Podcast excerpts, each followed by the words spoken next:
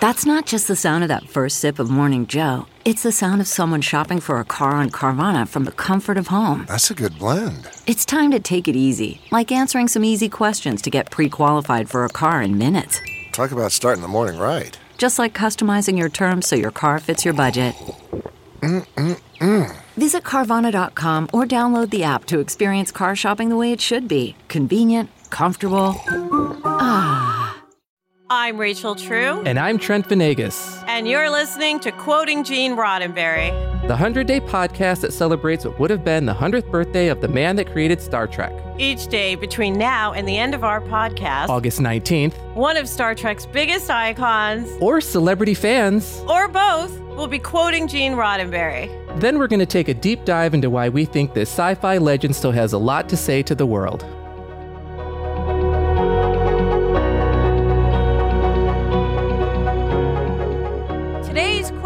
Read by the First Lady of the Star Trek Enterprise and the grandest of Grand Supremes, Nichelle Nichols. Science fiction taught me to live in the real world. Welcome back to the 100th episode of Quoting Gene Roddenberry. Say it again. The 100th episode of Quoting Gene Roddenberry, where Rachel and I are very very honored to welcome our guest host this week one more time, Rod Roddenberry, Gene Roddenberry's son. Welcome, Rod. Thank you for being with us. I am so happy to be here, especially for the 100th. You guys have done an incredible job. And uh, our last three times talking has have been really engaging and fun.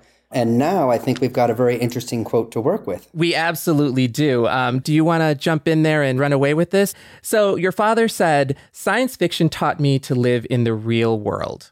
If you had to say what science fiction taught you, Rod, what would you say? Oh well, that's not where I was going with this. That's a great. I, I, am going to need a moment to think about that one. I was I was going to interpret this one, and my interpretation was a little bit more literal.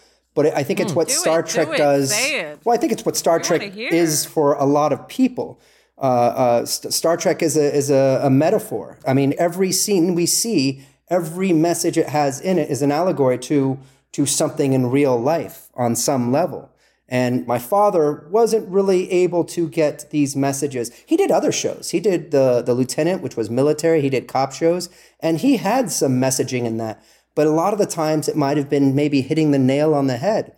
In this one, you get to put it on a far off planet. You get to make aliens the ones that look weird and doing the dumb things. Remember the, the aliens that had a, a, a black face on one side, white on the other, and yeah. white on one side, yeah, black yeah. on the other. And to us, that seems so absurd today but that was a great way of showing the absurdity of skin color. Mm-hmm, and that's mm-hmm. science fiction taught me to live in the real world.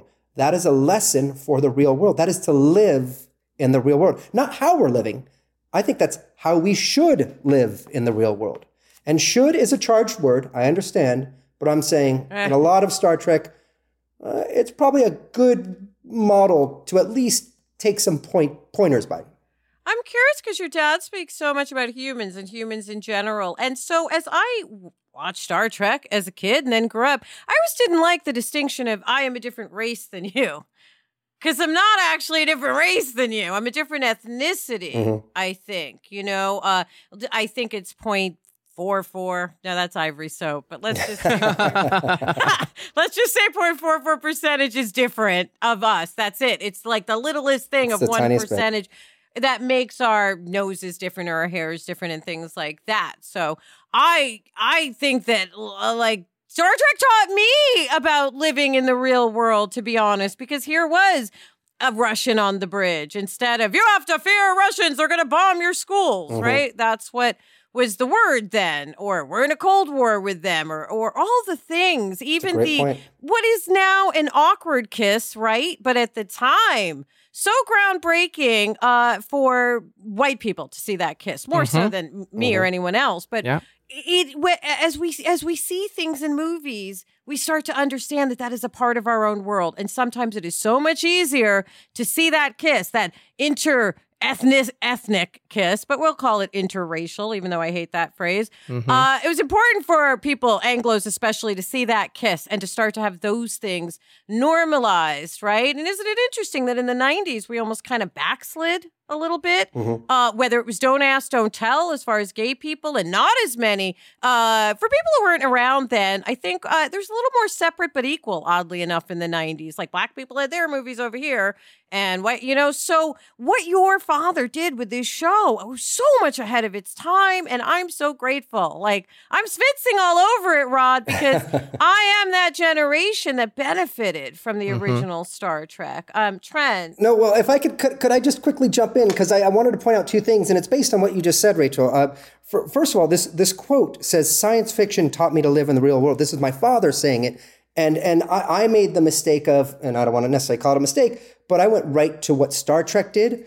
My father right now is crediting all the science fiction authors that he ever yes. read and watched. Yes. Mm-hmm. And and he's saying science fiction, not necessarily Star Trek. So I think mm-hmm. you know that's something in itself. I'm just very impressed that he did that. That's but, a lovely point because as a little kid, and I, I do mean like eight, nine, ten, I loved Asimov, Isaac Asimov's writing, right? Mm-hmm, and that was mm-hmm. kind of my introduction to sort of science fiction, and it helped shape my worldview. Uh, Trent, what do you think about this super short but like kind of deep quote? Yeah, the one thing I want to say, um, Rod, that you, which you mentioned that about um, your father in many of the quotes that we've discussed, he was very generous about spreading the credit around about the writers and the up and coming and the people who would take take the stewardship after he and all of us are gone. So I love that you said that because it's something that we've talked about often is about how generous your father has been with the credit of the wonderful world of Star Trek. When I think about science fiction and what I learned from it, yes, absolutely, it taught me about the real world too. In particular, when I think about Deep Space Nine, for example. As a teenager, watching these stories about the Bajoran occupation, about the Cardassian occupation of Bajor, and what that meant for these people who suffered genocide. They fought back, they got their planet back. And it's one thing to hear about those kinds of horrific, horrible stories in history books. And it just seems like when you're separated by, you know, sometimes centuries of history, it's kind of hard, to, like as a young person, to synthesize that and kind of identify with that in any way, unless you're touched by it mm-hmm. personally. And and I wasn't. Um, but to see it played out on a show that I loved with characters that I cared about, I was able to learn and empathize with wow. those characters. Well, Trent, that, you're up on the news because that's Palestine, isn't it? Mm-hmm. And Israel, mm-hmm. like with the episode yeah. you mm-hmm. just talked about. Yeah. And then when you talk about like the way that Deep Space Nine talks about uh, the Bajoran religion and and Benjamin Sisko being the emissary of the prophets, or you know, and then the other camp is like, well, they're not really prophets, they're not gods, they're just wormhole aliens, and this whole religious debate. For me, it just clicked when you hear like these are religious themes that you hear about like in the news in your church or wherever but when you see it being acted out on a show that you actually care about with characters you actually care about it makes you it, i don't know for me it, it just made me um, identify with it more and really really taught me about the real world. That's that's incredible. I, I, I once again I, you guys always give me something that i've never even considered in terms of looking at the quote from that angle. I i that i really appreciate. I really do actually much subtler, Trent, than um, than I love Battlestar Galactica, the remake, mm-hmm. but it's much subtler the religious overtones in Star Trek. They're actually incorporated in a way that I could synthesize a little better, if yeah. that makes any sense. Like yeah. Uh, Battlestar Galactica is great, but it was so dead on for this is religion. Whereas this, I kind of like the ambiguous nature mm-hmm. of it all. But let's talk about the fact that you know this better than I do because Trent's a huge fan. But do, why don't you tell them the Nichelle Nichols story about why she stayed on Star Trek? Well, I'm paraphrasing here, but essentially the story is Nichelle kind of decided that she didn't think that she was doing enough important work by just being an actress in a, in a sci fi TV series. And she was thinking about leaving the show. She ran into Martin Luther King Jr. at an event in between filming the show, and she uh, confessed to him that she was thinking about leaving the show. And uh, Reverend King, like mortified, was like, You cannot quit the show. You don't understand how important it is to have you on the bridge of the Starship Enterprise, traveling at warp speed in the far distant galaxy. What that teaches the audience, the young children at home watching. And, you know, I think uh, she mentions in her story, and I believe in her, her memoir, that she thought that she would do, she could do more if she was on the streets, you know, with, with signs and like really being a part of the movement in that way. It was the time of the Black Pan- Sorry to interrupt, but right. it's the time of the Black Panthers right. and um, you know the Black Power movement, and also by, by, the way, do your homework on Black Lives Matter and Black Panthers because they weren't uh, they were they were much maligned, the much maligned common man. Mm-hmm. That mm-hmm. is what they were. The Black Panthers started the school uh, breakfast program. So anyway, do your homework on that stuff and figure out where the common man has been maligned. At least make your own decision. Don't just well take said. it from the news, right? And the last part of that story is, and then the real kicker, I think, and, and she said this, I believe, in an interview, was that Reverend King said to her that Star Trek was the only show he let his children watch because they could see um, a black woman in a position of power on a starship. And it was just something that was just unheard of at the time. And he he made her realize that her her small tiny role which she thought was just a small tiny role was so impactful and important. And indeed it was. That's awesome. Yeah, rod your dad might be responsible for why i'm such a mouthy broad. I think that's good. And how lucky are we? How lucky are we no, for but that? i'm saying i mean i mean joking but i mean that like me as a little kid seeing this beautiful black woman up on this thing wearing the shortest skirt ever but having a powerful job mm-hmm. like that's stuck in my psyche. That will never leave my psyche that you could be up in the stars. You could do whatever you want. Rod. All, all, all mouthy broads, in your own words, who have something to say should definitely be heard. Absolutely. Uh, Amen. I, I, Amen I, to think that. This, this country and this planet would probably do a lot better with more mouthy broads running it. And, uh, you know and even though that tone doesn't sound right, no, I know. I'm i was saying, like, I shouldn't have said mouthy broads because really, what is considered a mouthy broad would be intelligent, an assertive man. But uh, right, in a man, it would be he's a he's an intelligent man or a thoughtful mm-hmm. man. And mm-hmm. I'm just kind of making a joke by saying mouthy broad because that's yeah. kind of what I've been called my whole life, right? But I'm I'm making a joke to say it doesn't bother me. But the truth is, I don't think I'm a mouthy broad. I think I'm someone with a lot to say. And, and speak your uh, mind, speak your opinion. And and right. they're and I love your opinions. I absolutely do. I'm on the show. I, I just wanted to go back to the quote one more time because again, listening to you guys, listening to the mouthy broad, and Trent, I don't have a derogatory term for you yet that you've given yourself. Can I call you a mouthy broad, Trent? Yes, you can. I'll, I'll right. take that. Okay. Is, remember, you guys both said it, not me. Anyhow, um, Science fiction taught me to live in the real world. It, it, it makes me think about what if. Science fiction is different than fantasy. Fantasy is anything. You can grow wings and fly away. Science fiction should be, and I, listen, I'm sure we have our own interpretations, but I'm going to say mine, should be based in some sort of version of reality. Uh, it, it, can have elements of fantasy in it. Mm-hmm. I'm not saying Star Trek needs to, but I'm saying sci fi can. But what it does is it gives you the what if.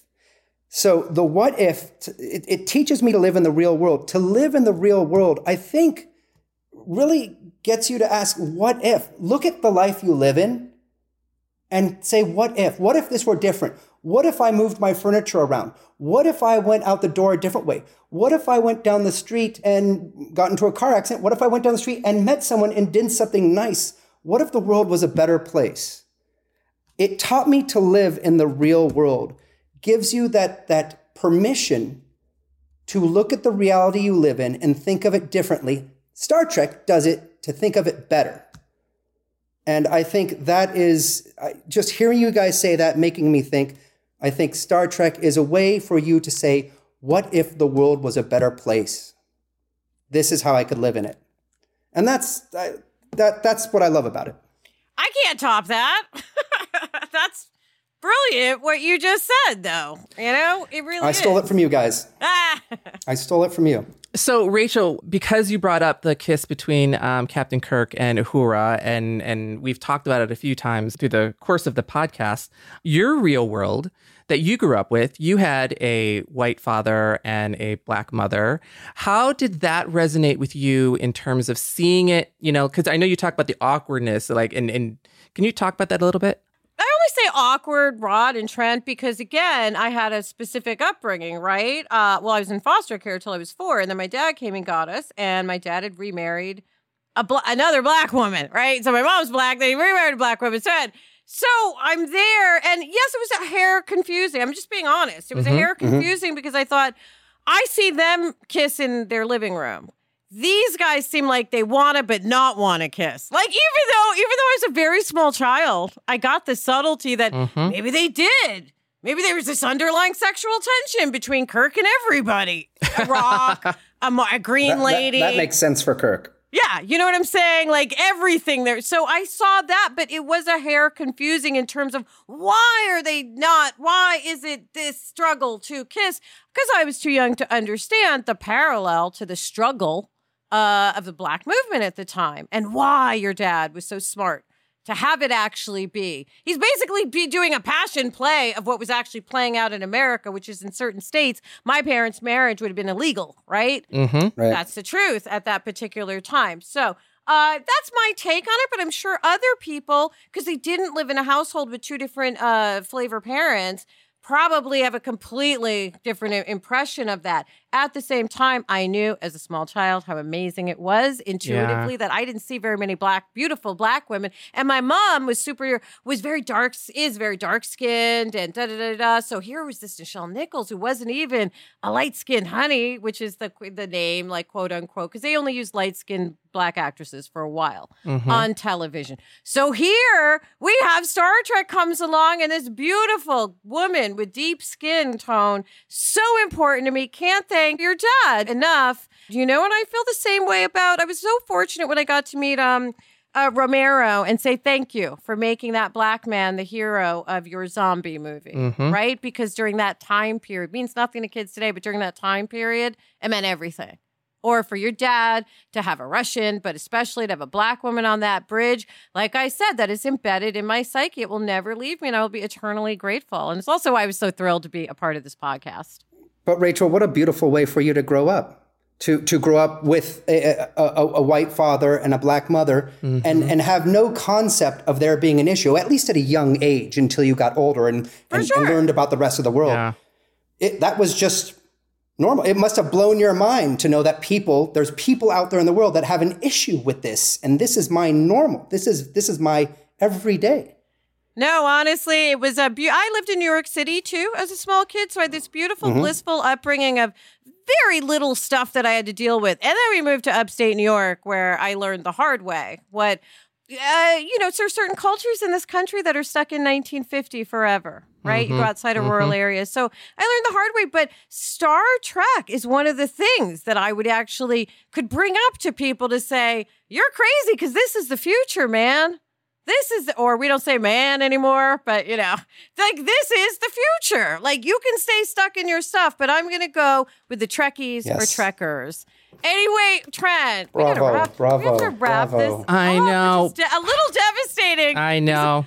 this is a testament to your pops, sir, because I'm a hundred episodes in, and um, I think I'm pretty clever, but I can get bored with things. And I was never once bored. I was intrigued and excited and and thrilled to be a part of this podcast. And I can tell I very easily could do a whole nother hundred. So maybe part due. I don't know. Maybe that's down the line. we, but we, we um, can find, we, I'm sure we can find a hundred more. But it has been such an honor to be a part of this podcast. And Rachel, you are the most amazing partner. And I'm so glad we got to do this together. I'll give you your money later. um, we want to thank Rod too for taking the time out because Absolutely. obviously this was an homage to your father and the work that he created. So to have you on here is an exceptional gift for us. So thank you.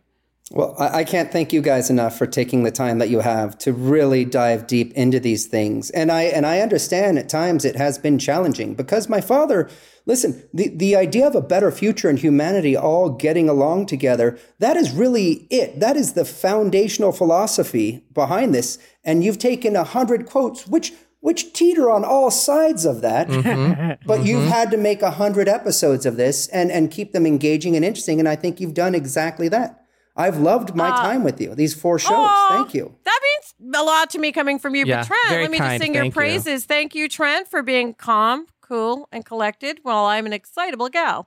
and holding it down. You know, like you're such a, a strong force, and being able to work with you was a super, uh, you know, just a joy for me, frankly. An absolute bounce, joy. Absolute to bounce off labor your of love. energy. Yeah, and yours as well. And we here it is, a hundred episodes celebrating a hundred quotes of Gene Roddenberry. Today would have been his 100th birthday. So what a way Wow. to celebrate! What a legacy with Rod, his son, Rachel, you, my uh, wonderful partner, and Nichelle Nichols, who read today's quote, which you can check out on our social media accounts on the Roddenberry Facebook, Twitter, and Instagram.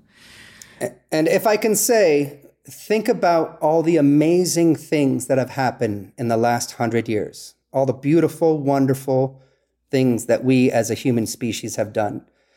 Now let's start thinking of a hundred years from now. What are those beautiful things that we have to look forward to? And let's start making them happen. Amen to that. Yeah. I mean. Yes. Very. I'm like I can't add to that. The man's speaking the truth. For one last time, thank you for listening to Quoting Gene Roddenberry. Ciao. Live long and prosper. Oh my God, I, I almost started crying.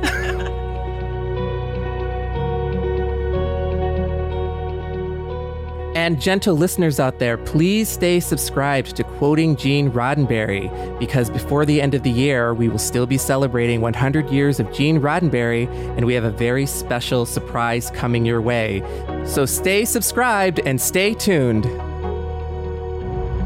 Thanks for joining us for another episode of Quoting Gene Roddenberry. We'd love to hear your thoughts on today's quote. So tweet us, post us, DM us, whatever. We are at Roddenberry on Twitter and Facebook, and at Roddenberry Official on Instagram. Quoting Gene Roddenberry is a Roddenberry podcast hosted by me, Rachel True. And me, Trent Vanegas. Producing are Clare Kramer and Kelsey Goldberg, with executive producers Trevor Roth and Rod Roddenberry. Engineering and editing are provided by Elizabeth Joy Wyndham. And special thanks to all those who were kind enough to read a quote and give a voice to Gene Roddenberry's everlasting words. Live long and prosper.